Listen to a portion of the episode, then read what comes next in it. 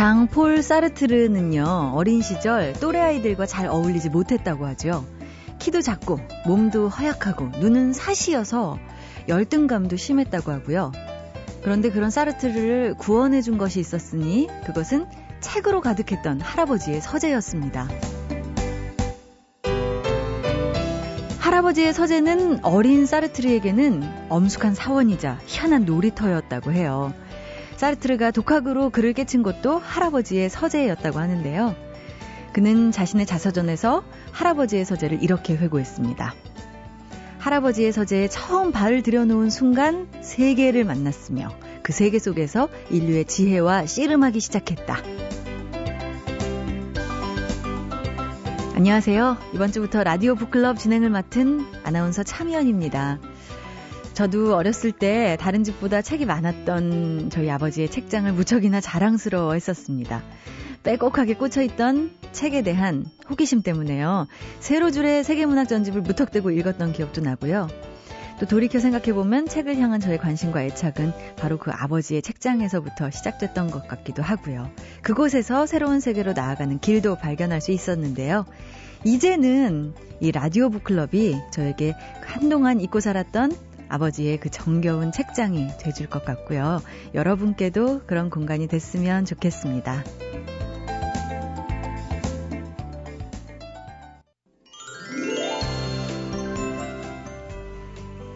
쉽고 재밌는 내용도 어렵고 재미없게 얘기하는 사람이 있는가 하면 어렵고 딱딱한 내용도 아주 쉽고 재밌게 말하는 사람이 있죠. 멘탈 붕괴, 이른바 멘붕이 될 정도로 무겁고 난해하고 지루한 책도요. 이분의 해석과 설명이 어우러지면 순식간에 흥미진진해지던데 저도 만나고 싶었습니다. 책마을 소식에 세종대학교 만화 애니메이션학과 한창원 교수님 나오셨습니다. 안녕하세요. 안녕하세요. 네. 제가 갑자기 앉아있어서 놀라셨죠?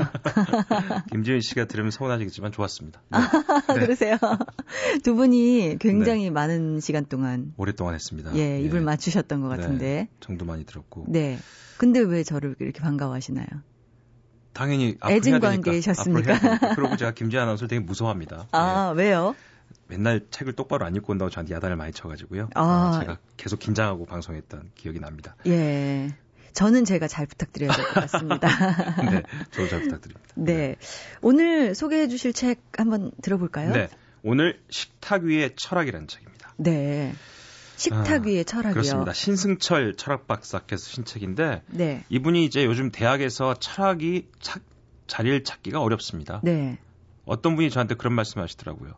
어른 돼가지고 배추 사고 무 사고 떡볶이 사 먹는 계산만 할 수 있으면 되는데 왜 이렇게 어려운 수학을 공부하느냐. 네네. 제가 그 말씀 드렸죠. 수학은 숫자를 공부하는 게 아니라 논리를 공부하는 거다. 음. 푸는 과정을 알기 위한 여러 가지 길이 있는데 그 길을 어떻게 발견할 것인가에 대한 훈련하는 게 수학이다. 네. 이와 반면에 철학은요. 사고의 훈련 같습니다. 음. 창의적인 사고를 어떻게 할 수 있는가에 대한 훈련을 해야 되는데 요즘 대학생들이 철학 같은 이야기를 싫어하기 때문에 교양 과목에서 철학이 자리를 찾기가 어렵죠. 네. 그래서 철학과가 요즘은 영화 함께 보는 철학 음. 뭐 이렇게 얘기가 많이 바뀌고 있는데 이 책도 식탁 위에 있는 음식을 가지고 철학자들의 논리를 쉽게 풀어 설명하고 있습니다. 네. 이 신승철 작가께서는 서문에서 이렇게 얘기하고 있습니다. 어릴 때부터 부엌이라는 공간을 무척 좋아했습니다. 음. 어머니께서 요리를 하시는 동안 식탁 위에서 책을 읽었고요. 그 요리의 냄새를 맡고 소리를 들으며 행복한 상상을 했습니다. 음. 이러한 행복한 유년의 기억이 이 책을 쓸 수 있는 배경이었는지도 모르겠습니다.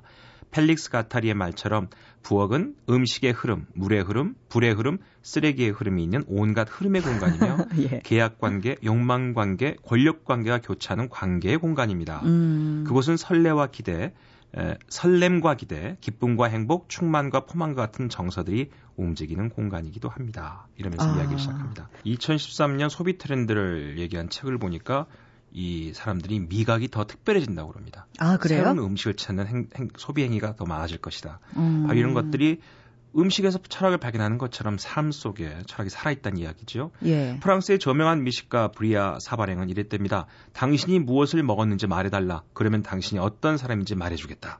음. 이 말은 단순히 배가 고플 때 먹는 음식의 의미를 넘어서 음식이 우리 자신이 누구인지 말해주는 삶 그 자체라는 걸 말하죠. 그렇죠. 이 책의 저자는 이 브리아 샤바랭의 말을 이렇게 바꿉니다. 당신이 무엇을 먹었는지 말해달라. 그러면 그 음식 속에 담긴 철학을 당신에게 말해주겠다. 된장찌개에서는 스피노자가 에티카에서 말하는 변형의 개념을 얘기하고 있고요. 예. 북어국에서는 프로이드의 무의식을, 자장면에서는 시뮬라르크를 꺼내서 들레즈가 말한 원본과 복조에 관한 의미를 묻고 있습니다. 어... 궁금하시죠? 도대체 어떻게 그렇게 적용될 수 있을까라고 생각하시는데 한 가지 사례만 들어보겠습니다. 네. 김치와 리토르넬로라는 이야기를 하고 있습니다. 네. 이 리토르넬로라는 개념을 창안한 사람이 들레즈와 가타리인데요. 네. 이게 무슨 뜻이냐? 후렴구라는 뜻입니다. 네. 리토르넬로.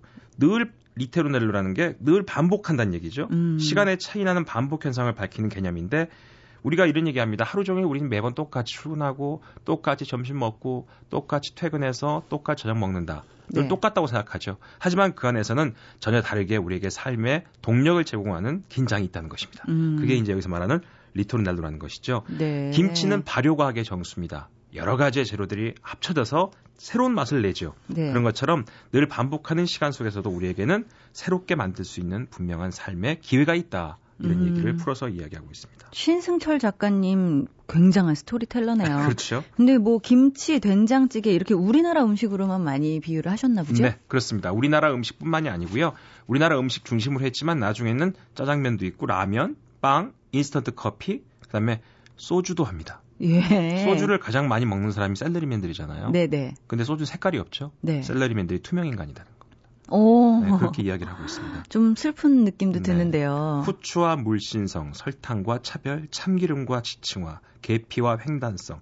앞에 음식은 정말 익숙한데 뒤에 단어는 이상하시죠? 그러니까요. 이, 보면... 뭐 이런 의미가 다 담겨야 되나? 먹으면서 네.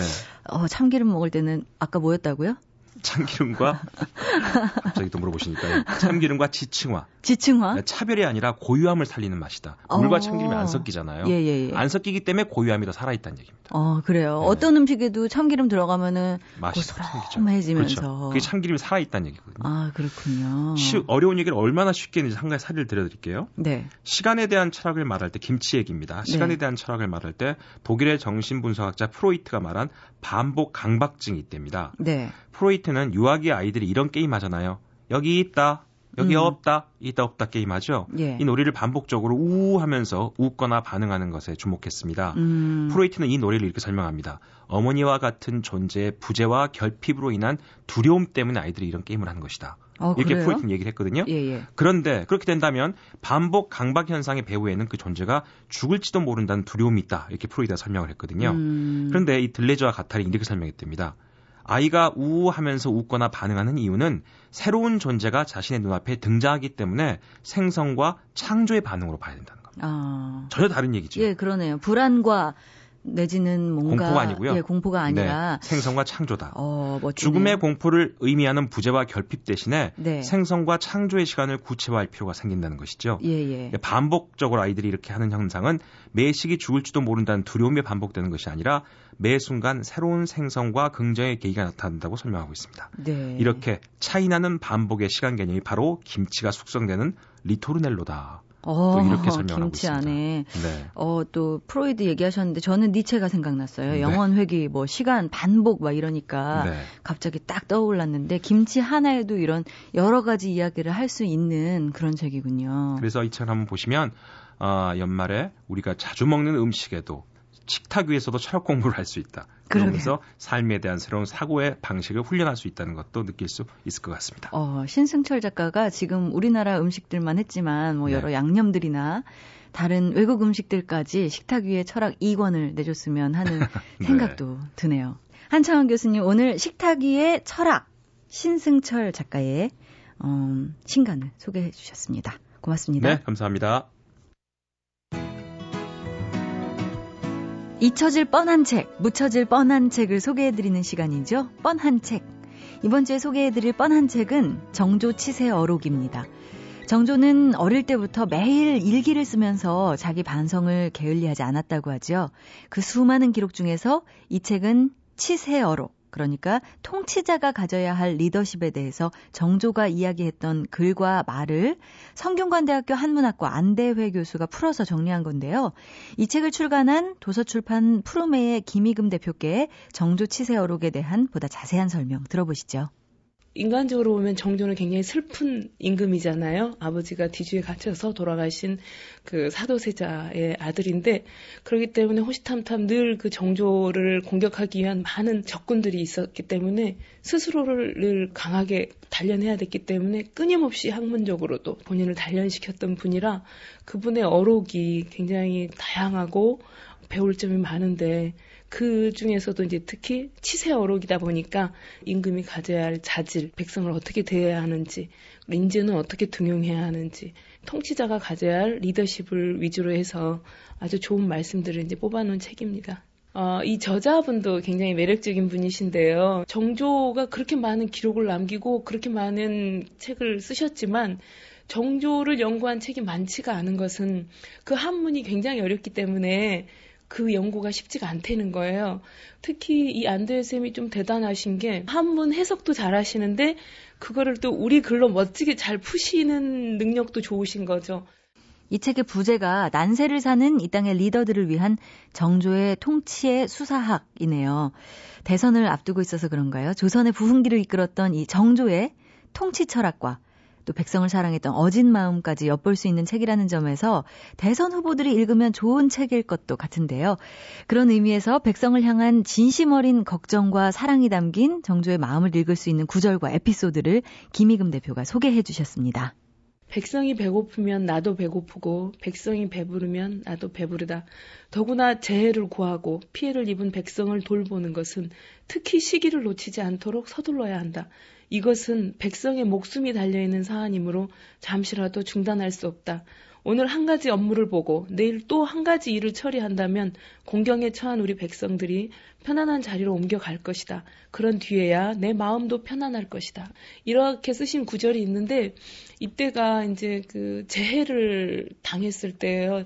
오늘날로 말하면 뭐 수해대책본부 이런 것처럼 그 집무실의 두 벽에다가 재난 상황표를 적어놓고 새로 발생하는 상황에 대해서 체크하고 해결된 점을 점검하고 담당자에게 맡겨놓고 보고를 받는 게 아니고 본인이 직접 진두지휘를 한다는 것 자체가 이분의 마음 그 언저리가 느껴지는 부분이어서 세계 어떤 나라든 이런 그 통치자가 나오면 좋겠다는 마음에서도 이런 구절이 더욱 마음에 다가왔습니다. 와, 담당자에게 그저 보고를 받는 게 아니라 임금이 직접 재난 상황을 파악하기 위해서 동분서주했다는 것도 그렇고요. 백성이 편해야 자신도 편안해질 것이라는 그 마음가짐이 그야말로 성군다운 면모라는 생각이 듭니다. 오늘날에도 이런 성군이 정말 필요할 텐데 말이죠. 끝으로 정조 치세어록이 갖는 의미와 가치, 김희금 대표가 이렇게 정리해 주셨네요.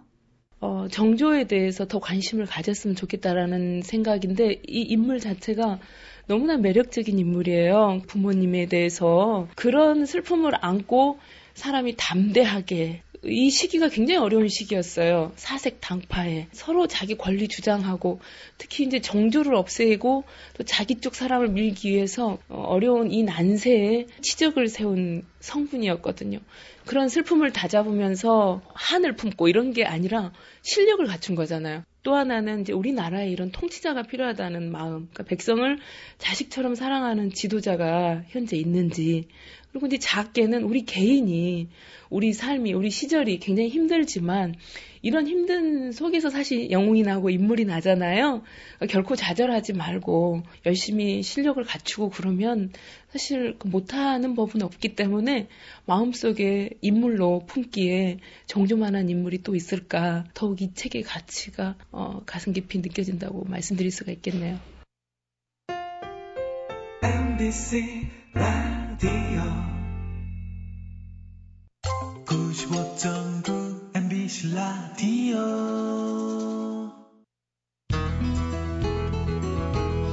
검찰의 추락은 어디까지일까요?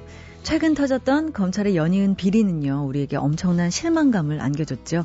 검찰은 공익의 대표이자 정의를 실현하는 곳일 텐데 도리어 그것을 권력이라고 여기고서 특권을 남용하는 곳으로 전락한 느낌마저 드는데요. 그런데 사실 뭐 어디 검찰뿐일까요? 법원, 경찰, 변호사들도 본연의 역할을 제대로 하고 있는가에 대해서 많은 국민들이 의구심을 갖고 있고요. 사법부 내에서도 자성의 목소리가 있어 왔습니다. 그래서 이번 주 북카페에서는요. 사법부의 근본적인 문제점은 무엇이고 이에 대한 어떤 개혁들이 필요한지 또한 법조인의 가장 기본적인 자세는 무엇인지에 대해서 이야기하는 책 서초동 영점구일칠을 만나려고 하는데요. 이 책의 저자이신 서울시립대학교 법학전문대학원의 김희균 교수님 모셨습니다. 어서 오세요. 예, 안녕하세요. 네, 어, 사실 검사, 뭐, 뭐 변호사 뭐 이렇게 생각하면 좀 무서운 인상을 상상했습니다. 예. 교수님은 안 그러시네요? 교수님이라서 뭐. 그러신가요? 예, 뭐 이력이 화려하시던데요. 그냥 뭐 여러 가지 일을 했습니다. 예, 관심이 굉장히 폭넓으신가 봐요. 아, 그건 아니고요. 예. 어, 저희 저희가 학교 다닐 때만 해도 어, 두 부류가 있었습니다. 이제 네. 한 한쪽은 이제 고시 보는 친구들이고요. 네, 네. 저는 이제 고시를 볼 생각이 별로 없었고 음. 또 다른 쪽은 또 운동하는 친구들 이렇게 예, 예, 예. 이렇게 두 부류였거든요. 네. 근데 그 사이에 이제 제삼지대가 없었습니다. 네, 네. 저 같은 사람들은 이제 그, 그 사이에 있다 보니까 네. 이쪽도 아니고 저쪽도 아니니까. 뭐 여러 가지 일들을 뭐뭐 뭐 시도 써보고 어... 뭐 연극도 해보고 예예 예. 예, 주로 그, 그런 일을 했습니다. 그러다가 네. 막 파리에서 또 뭐 미국에서 막 이렇게 활동을 하시고 그러신 건가요? 예, 뭐 일단 뭐 제삼지대로 나가니까 네네. 되게 이제 과감해지죠. 뭐, 네. 뭐 외국도 나가고 네. 뭐 돈 벌어서 외국도 나가가지고 이제 뭐 공부도 하고 네네. 그런 뭐 여러 가지 일들을 했습니다. 어, 그러니까 뭐 굉장히 보시는 폭도 넓어지고 오히려 지금 이야기하는 그런 뭔가 어, 크리에이티비티에 잘 맞는 그런 분이 아닌가 하는 생각이 드는데요. 오늘 이 책 보면요, 뭐 뇌물검사, 성추문검사, 브로커검사까지 요즘에 검사 비리가 연달아 터졌는데 일련의 사건들 보시면서 교수님도 좀 보시는 그런 시선이 좀 생기셨을 것 같아요. 그렇죠. 뭐 특히 그, 그 검사들 문제 때문에 지금 국민들이 지금 공분하고 아, 있죠. 예, 지금 지금 관심이 많으신데요. 예. 저는 뭐 참 안타깝고요. 네.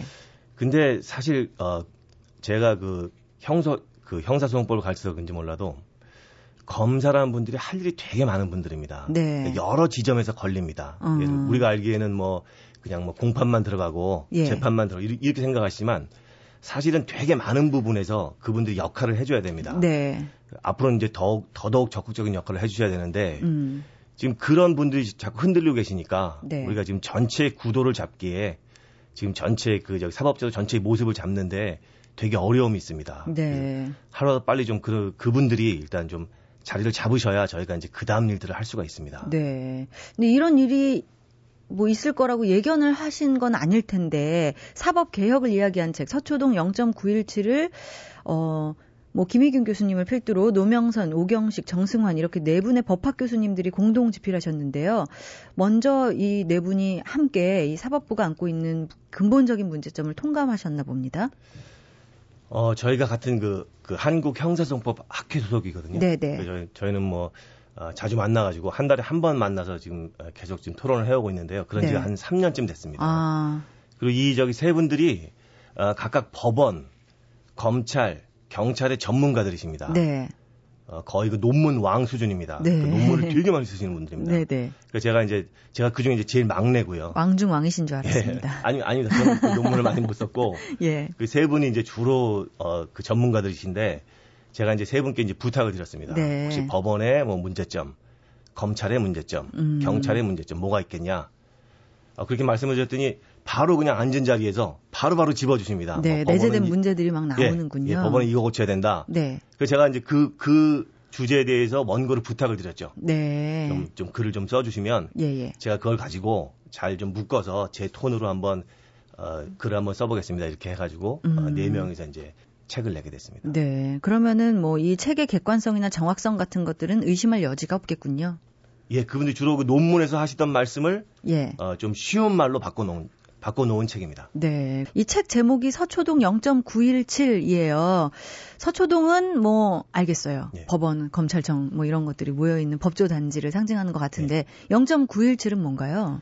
어, 그 저기 빙산의 일각이라고 할 때 그 물속에 들어가 있는 비중이 일 중에 영점구일칠입니다. 네. 드러난 게 영점영팔삼이고요. 예. 일각 곱하기 영 점 영팔삼이라면은 그렇습니다. 나머지 예. 물 속에 있는 예, 드러나지 않은 문제점들 뭐 이렇게 말씀하시는 건가요? 예, 맞습니다. 그러면 이번에 드러난 검사 비리도 이 영 점 구일칠에 포함된다 이렇게 생각하시는 건가요? 아, 뭐 그렇게 이해하실 수도 있고요. 제가 원래 이제 그 책의 제목을 그렇게 붙인 이유는 네. 이 서초동이라고 대변되는 그 사법제도가 네. 우리가 이제 겉에서 볼 때는 이제 어떤 모습을 보인다고 할 때 음. 그게 사실은 그 사법제도를 작동하는 원리는 네. 밑에 숨겨져 있을 수 있다. 어. 그러니까 겉에서 보이는 건 이제 사람들이 활동하는 모습인데 네네. 그 밑에 거는 어쩌면 우리나라 전체의 토양일 수도 있고 우리나라 전체의 문화일 수도 있고 네. 그래서 만약에 사법제도가 조금 잘못됐다면 그거는 그 밑에 토양이 잘못됐을 가능성이 되게 높다. 음. 그래서 그 토양을 한번 생각해보자. 네. 그러니까 우리 사법제도를 어, 실질적으로 이끌, 이끌어가는 힘, 음. 그, 그 밑에 있는 어떤 그 문법 네. 이런 것들을 좀 알아보자. 그런 그런 생각에서 이제 제목을 어, 서초동 영 점 구일칠 이렇게 붙였습니다. 네. 근데 사실은 작동 원리를 파헤쳐보자. 뭐 취지는 굉장히 좋은데. 법조인들 입장에서는요, 이 취지에 뭐 당연히 공감은 하더라도 드러나는 거는 좀 원치 않고 꺼릴 수도 있단 말입니다. 왜냐하면 법조인들이 워낙 또 보수적이기도 하고요. 또 내부의 문제점을 밝힌다는 게 사실은 좀 아픈 구석이기도 하잖아요. 그래서 좀 조심스러워하지 않으셨을까?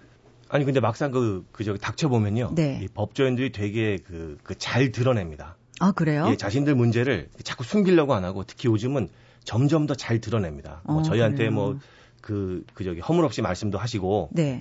그리고 제가 이 책에서는 사실은 뭐 그분들이 숨기고 싶어 할 만한 그런 폭로거리가 거의 없습니다. 어 그래요? 예, 제가 이, 이 책을 좀, 처음 쓰면서는 어, 제가 이제 혼자 다짐한 게 네. 소송 당하지 말자.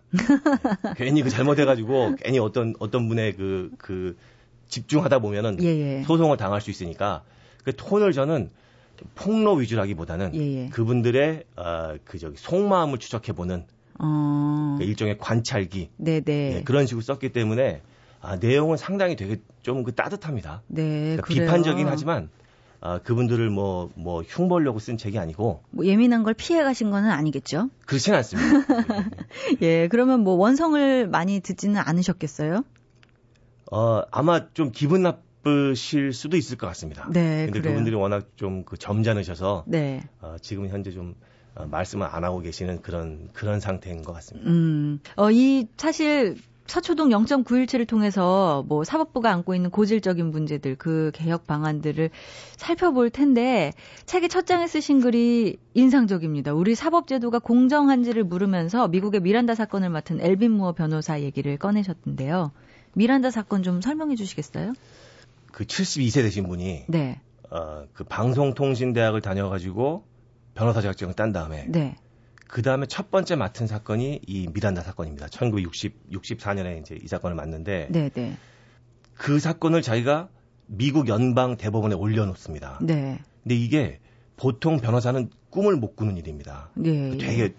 엄청난 영광입니다. 네, 네. 근데 거기 막상 그 연방 대법원에 가실 만한 그때는 이미 기력이 없으신 거죠. 음. 그 저기 힘이 없으셔 갖고 그 사건을 칠십이 세 되셨으니까요. 예, 예. 예. 다른 분한테 다른 분한테 넘기고 자기 이제 빠지는 경우거든요. 그래서 네. 제가 이제 그것 때문에 처음에 이 그 미란다 사건에 이제 관심을 가졌는데 예, 예.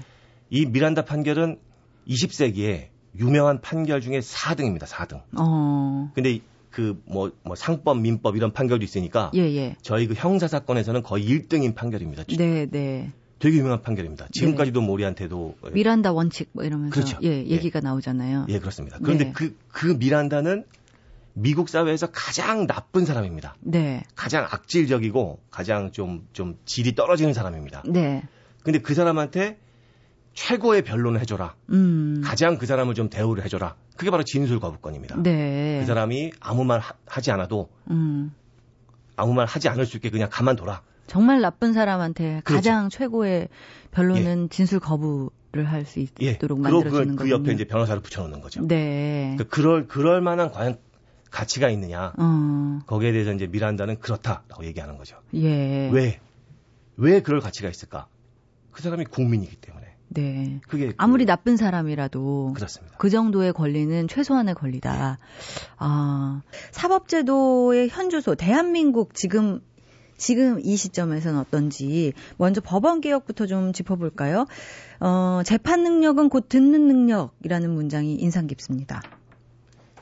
예, 이거는 음. 제가 그 저기 판사 중에 제일 유명했던 네. 그 저기 솔로몬. 네. 과연 그 솔로몬은 어땠을까? 예. 그래서 제가 이제 그 성경책을 찾아보다가 저는 뭐 기독교는 아닙니다만 네네. 그 찾아보다가 그저 그저 열왕기상에 보니까 음. 그 재판 부분이 있더라고요. 네. 그 이제 꼼꼼히 읽어보니까 거기에 이제 어, 두 가지 이슈가 있습니다. 두 가지 그 어, 내용이 있습니다. 하나는 어, 판단은 신이 하는 거다. 음. 이거는 인간한테 줄 수 없다. 네. 근데 솔로몬이 천 번 동안 제사를 지냅니다. 네. 그 번제라고 해서 네. 동물을 태워가지고 네, 네. 제사를 지내는데 그 천 번 지내니까 이제 그 신께서 야, 너 그럼 도대체 원하는 게 도대체 뭐야? 음. 그래서 솔로몬이 얘기합니다. 저는 재판할 수 있는 능력을 주십시오. 네. 그러니까 그 또 또 그 하나님이 또 이렇게 얘기합니다. 너한테만 딱 주겠다. 음. 너 이전에도 안 줬고 네. 앞으로도 안 주겠다. 네. 이제 그 이제 그만큼 어려운 게 판단이라는 그 거죠. 재판하는 능력이죠. 예, 예.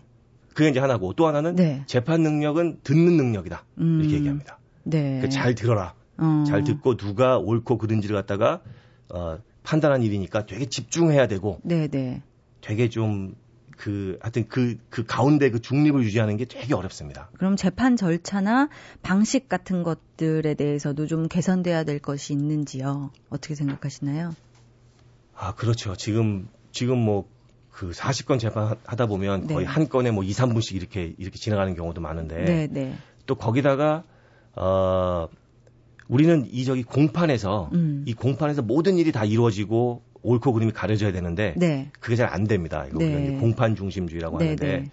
아, 그걸 못하게 하는 여러 가지 요소가 있습니다. 음. 그래서 그런 부분에서 우리가 아, 계속 고쳐 나가야 되겠죠. 네, 그런 문제들 뭐 법원에서 일어나는 문제들도 짚어주셨지만 우리가 조금 아까 검찰 이야기도 했잖아요. 예. 최근에는 이 검찰 개혁 문제도 굉장히 이야기가 많이 나왔는데요. 이 부분 좀 짚어볼까 싶어요. 서초동 영 점 구일칠에서는 검사를 이렇게 정의했습니다. 검사는 국가를 대표한다. 옛날 말로 국왕의 대관이고 요즘 말로 국가의 법률 대리인이고 국가가 운영하는 사법제도의 이미지다. 검사는 한마디로 국민을 의뢰인으로 하는 법률가다. 이렇게 돼 있는데 물론 이 역할을 아주 묵묵하게 잘 해내고 있는 검사도 있겠지만요. 그렇지 않은 검사들이 지금 문제가 되고 있는 거잖아요. 오래전부터 좀 문제가 많이 됐던 검사들은 이른바 정치 검찰이었던 것 같습니다. 그렇죠. 그게 그 대한민국 검사가 가지고 있는 어, 큰 딜레마입니다. 네. 어, 검사는 원래 어, 사법관입니다. 네. 그러니까 사법 행위를 하는 사람입니다. 음. 어, 판사도 사법관, 검사도 사법관 이렇게 두 명이 사법관입니다. 네. 그래서 프랑스에서는 판사는 앉아 있다 그래서 음. 앉아 있는 사법관 이렇게 얘기를 하고 예, 예. 검사는 서 있습니다. 그래서 네. 서 있는 사법관 이렇게 얘기를 합니다. 네, 네. 그런데 아, 둘이 그 똑같은 교육기관을 나오고 음. 대우도 똑같고요. 앉아 있고 네. 서 있고만의 예, 차이. 그것만 차이입니다. 예. 활동 자체가 이제 돌아다니는 활동이기 때문에 네, 네. 그렇게 얘기를 하는데, 근데 우리나라에서는 이 검사가 사법부 소속이 아닙니다. 네. 행정부 소속입니다. 네. 법무부 장관 밑에 있고 대통령 밑에 있습니다. 음. 그래서 사법부 행위를 하는데 그 지위를 받지 않을 수가 없습니다. 네. 그게 우리 우리 우리 검사가 가지고 있는 아주 큰 문제입니다. 한계일까요?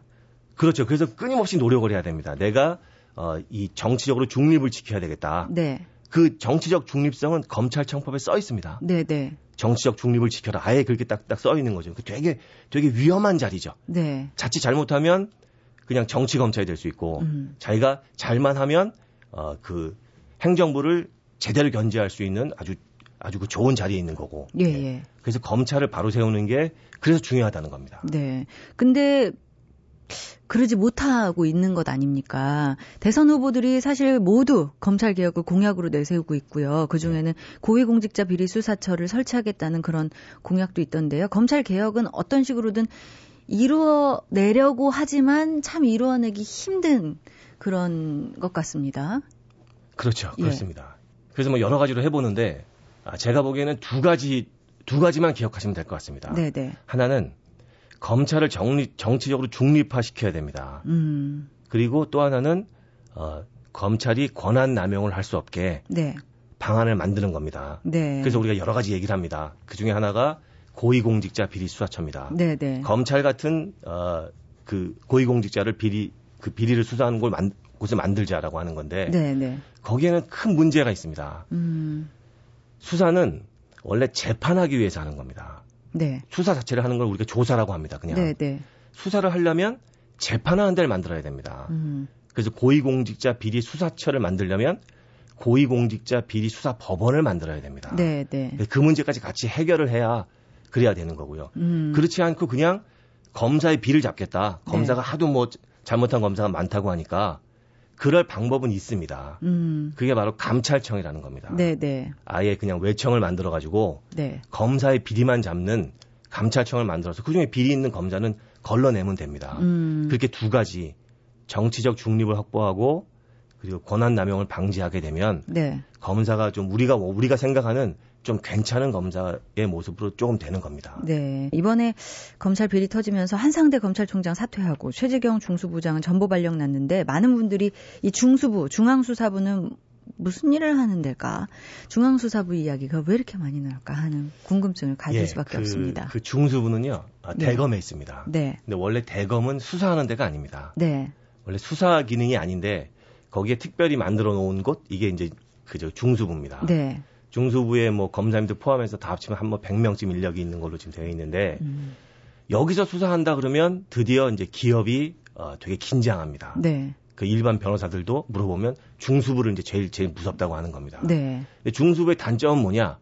이게 이제 정치 사건을 하다 보면 총장의 뜻대로 음. 아니면 그 위에 윗선에 네. 있는 그저 행정부의 뜻대로 사건이 이제 그저 왔다 갔다 할 수 있다는 거죠. 음. 네. 장점은 뭐냐? 그렇더라도 어, 여러 명의 검사가 합쳐가지고 대형 비리를 잡을 수 있습니다. 네, 네. 그래서 이제 그런, 그런, 그런 장단점이 있는 거고요. 예, 예. 제가 볼 때는 그냥 보통 검사들이 네. 그 기계 있게 음. 대형 비리를 수사하고 네. 그런 환경만 되면 중수는 없어도 됩니다. 음. 근데 그렇지 않고 지금처럼 어, 그 일개 검사가 부르면 아무도 오지 않고 그런 상황에서는 중수부에 그 기업 비리 수사 기능만큼은 어, 남겨둬야 된다. 네. 이게 이게 제 개인적인 생각입니다. 검찰 개혁에 또 필요한 방안으로는 어떤 게 있을까요? 검사는 국가를 대표하는 법률가입니다. 음. 이거는 지금 당장 나온 말이 아니고 이미 십사 세기부터 그렇게 시작을 했습니다. 네. 십사 세기 프랑스에서부터 어, 국가는 아, 그 검사는 어, 국왕을 대신해서 뭐 세금도 거들어 다니고 뭐 범죄 범죄자도 잡고 이제 그런 일들을 했는데 네. 그 그 자기 자신이 국가를 대표하는 법률가다. 그런 생각을 가지면 문제의 많은 부분은 해결이 됩니다. 음. 근데 그냥 나는 검사로서 내 일을 하겠다. 음. 그런 그런 아주 그 낮은 사명감으로서는 예. 여러 가지 그 그저 유혹이 있을 수밖에 없습니다. 네네. 근데 나는 나는 내가 대한민국의 어 그 법을 집행하는 대표 법률가다. 음. 그런 생각 그런 생각으로 어, 다 무장하게 된다면 사실은 많은 부분은 좀 해결되겠죠, 문제가. 예. 어, 법원 얘기하고 검찰 얘기했습니다. 이 서초동 영 점 구일칠에서는 경찰 개혁도 다루고 있는데요. 사법경찰, 정보경찰, 자치경찰의 문제를 각각 짚고 있는데 우선 이 사법경찰들이 안고 있는 문제점에는 어떤 것들이 있나요? 그 많은 분들이 그 지적하고 계신 것처럼 이제 경찰은 이제 두 가지 문제가 있습니다. 하나는 그 정보 수집에 대한 문제가 있고요. 네. 원래 경찰은 그 범죄 정보를 원래 수집하는 곳인데 네. 그 외의 정보들을 이제 건드리게 될 때 좀 좀 문제가 있다고 알려져 있고요. 지금 불법 사찰 문제들 그런 것들이 예, 이런 예, 부분에 예. 포함되죠. 예. 예, 그렇습니다. 그 또 하나는 또 어, 검찰과 경찰이 같이 하고 있는 게 지금 같이 그 저기 수사를 하고 있기 때문에 네네. 이 검경 관계를 어떻게 네. 합리적으로 조율할 거냐 음. 그 문제가 또 하나 또 큰 문제로 걸려 있습니다. 네, 네. 어, 그 밖에 경찰 개혁의 핵심 과제라고 한다면은 또 어떤 게 있을까요? 어, 예전과 달리 이제 경찰에 이제 우수한 인력들이 많이 들어갑니다. 예. 근데 이제 하는 일은 예전과 거의 비슷하기 때문에 그래서 이제 제가 제안하고 있는 거는 이 책에서 예. 어, 경찰은 빨리 전문가 집단이 돼야 된다. 음. 예, 근데 무슨 뭐 어, 교통 경찰, 뭐 무슨 뭐 정보 경찰, 뭐 여러 가지 경찰의 그 어, 직역들이 있는데 네네. 각 직역에서 이제 전문가 집단으로 빨리 빨리 쓰는 게 되게 되게 중요할 거다. 예예. 그래서 그게 한 가지고요. 네. 또 또 하나는 어, 경찰은 원래 어, 도시를 지키는 사람입니다. 네. 그저 폴리스란 말이 원래 그, 그 그리스어의 폴리스에서 나온 말이고요. 네, 네. 그래서 내가 이 문명을 건전하게 지키는 거, 음. 그게 이제 사실 원래 경찰의 사명이고. 네. 예. 그래서 그런 부분에서 어, 좀, 좀 전문가들이 모여가지고 예. 이 문명을 건강하게 지키는 일을 하는 것, 음. 거기에 좀 더 이제 그 노력을 집중해줬으면 좋겠다. 이제 그게 제 바람입니다. 예, 지금까지 이 사법 개혁에 대한 이야기를 나누면서 과연 법이란 무엇인가, 우리에게 법은 어떤 존재고 또 어떤 의미일까 하는 생각도 해봤는데요. 법을 가르치고 계시잖아요. 여기에 대해서 법은 어떤 건가요? 예, 뭐, 그 주제 자체가 너무 좀 어, 너무 좀 까다롭고 좀 좀 좀 팍팍하죠. 그죠? 네, 네. 우리 같이 이렇게 이렇게 많은 사람들이 이 좁은 나라에 또 우리가 또 개, 개인적으로 대, 다들 그 어, 어, 목소리도 크고 네. 이런 사람들이 다 같이 살려면 어, 종래의 문법으로는 잘 안 됩니다. 네. 근데 무슨 뭐 가족이나 뭐 심, 시민 동네 이걸로 잘 안 됩니다. 네, 네. 그래서 일단 법이 기본 틀을 잡아줘야 됩니다. 음. 그, 법이 틀을 잡는다는 얘기는 좀 불편해진다는 뜻입니다. 네. 법이 어느 정도 어느, 어느 정도 사람들의 공간을 딱 이렇게 설정해주기 때문에 음. 그래서 그 틀을 잡는 일을 우리가 그동안 많이 해왔습니다. 네. 근데 과연 성공했느냐? 그건 이제 제가 이제 제가 이렇게 거꾸로 질문을 드리면 되겠죠. 법이 무서우십니까? 음. 법이 불편하십니까? 이렇게 얘기할 때, 어, 우리나라 법 되게 무서워요. 우리나라 법 되게 불편해요. 이렇게 얘기하면 그 법치가 어느 정도 된 나라입니다. 네. 근데 우리는 어떤 어떤 사람들 법이 뭐가 무섭냐? 음. 뭐 내가 뭐 돈 있으면 안 되는 게 뭐 있냐? 이렇게 나가면 되게 이제 이상한 나라로 쭉쭉 가는 겁니다. 예. 우리 그동안 시도를 많이 했는데 잘 안 됩니다. 그래서 지금부터라도 일단 네. 법을 제대로 만들고 그걸 제대로 시행하고 네. 그럼 우리 모두가 아마 조금씩 불편해질 겁니다. 네, 네. 불편해지면서 사람들의 인성이 조금씩 달라집니다. 좀 수능적으로 좀, 좀 바뀌는 거죠. 네, 네. 이제 좀 사회가 바뀌면서 법이라는 게 새로운 틀이다. 그런데 이 새로운 틀이 우리나라에서는 좀 여태까지는 헐거웠다. 이렇게 평가하시는 거군요. 그렇죠. 예. 예. 최근에 이 법학전문대학원 로스쿨이 생기면서 이전보다 더 많은 법조인들이 양성되 되고 있잖아요. 근데 이 법조인들이 정말 올바른 소양과 태도를 잘 배워서 이 법조인이 되는가 하는 점에서는 물음표가 아직도 있는 게 사실입니다. 네. 왜냐하면 이번 성추문 검사만 해도 최고 엘리트 과정을 밟아온 그런 젊은이였잖아요. 이 법조인들은 어떤 태도를 갖고 있어야 될까요? 예, 제가 이렇게 만나보면 일단 뭐 그 목표의식이 되게 뚜렷하고요. 네. 또 개인적으로 재주가 좋고 음. 어, 물론 뭐 공부 잘하고 다 그런 학생들입니다. 그러니까 어려서부터 이제 그렇게 자라왔는데 이제 법조인에 들어가려면 제가 아까 말씀드린 것처럼 뭐 판사는 거의 뭐 그 그 신의 능력을 발휘하는 사람이다. 네, 네. 뭐 검사는 뭐 국가를 대표하는 대표하는 법률가다. 네. 그 자리로 가는 거는 또 다른 그 통과 의례가 또 하나가 있어야 됩니다. 네. 그 일을 평생 잘 잘 해야 되는데 음. 그러기 위해서는 지금 지금 공부하는 시간에. 네. 좀 생각을 많이 할 필요가 있지 않을까. 음. 또 자기를 한번 점검할 필요가 있지 않을까. 네. 내가 이 정도 재주로 나가서 그, 그 정도 학생 같으면 나가서 그 먹고 살 수 있거든요. 네. 근데 판사가 되겠다, 검사가 되겠다. 그 일로 내가, 내가 평생을 바치겠다. 이럴 때에는, 어, 자기 목표의식을 한번 좀, 좀 이렇게 일부라도 한번 좀 흔들어 볼 필요가 있습니다. 음. 과연 내가 원하는 게 진짜 뭔가. 음. 내가 어디 가서 무슨 뭐, 무슨 뭐 힘을 발휘하고 싶은가. 음. 내가 돈을 많이 벌고 싶은가. 그럼 이건 아니다. 법을 다루는 거는 돈과 권력과 거꾸로 가는 거기 때문에 자꾸 불화하는 거기 때문에 네. 이리로 가다 보면 되게 나하고 안 맞는 일일 수 있다. 네. 그래서 그런 부분에서 학생들이 좀, 좀 심각하게 생각하는 시간 음. 그런 것들 좀 가져야 되지 않을까. 네. 네. 이제 곧 새 대통령이 선출될 테고 내년이면 새 정부 출범할 텐데 아직은 어떤 정부가 들어설지 모르지만 교수님은 어떤 방향의 사법개혁을 기대하시는지 마지막으로 좀 여쭤볼까요? 예. 뭐 저는 뭐 그냥 간단하게 말해서 네. 어, 국민이 걱정하지 않는 사법부가 되면 되겠다. 그게 제, 그게 제 생각입니다. 예, 예 정말. 예, 그러니까. 오늘 북카페에서는 서초동 영 점 구일칠의 저자이신 서울시립대학교 법학전문대학원의 김희균 교수님과 함께했습니다. 오늘 말씀 고맙습니다. 예, 감사합니다. 지난해 세상을 떠난 출판인 이중한 선생이 생전에 이런 말씀을 하신 적이 있어요. 나는 지난 육십 년간 책 읽기와 책 사기를 즐겨왔다.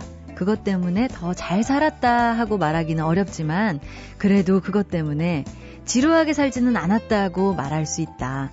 그것 때문에 사는데 특히 유리한 조건이나 대우를 받은 것도 없다.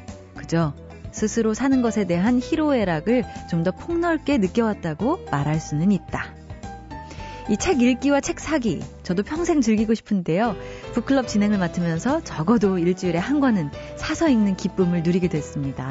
벌써부터 다음 주가 기대되고 기다려지는데요. 여러분도 기꺼이 기다려주실 거죠? 지금까지 소리나는 책 라디오 북클럽이었고요. 저는 아나운서 차미연이었습니다.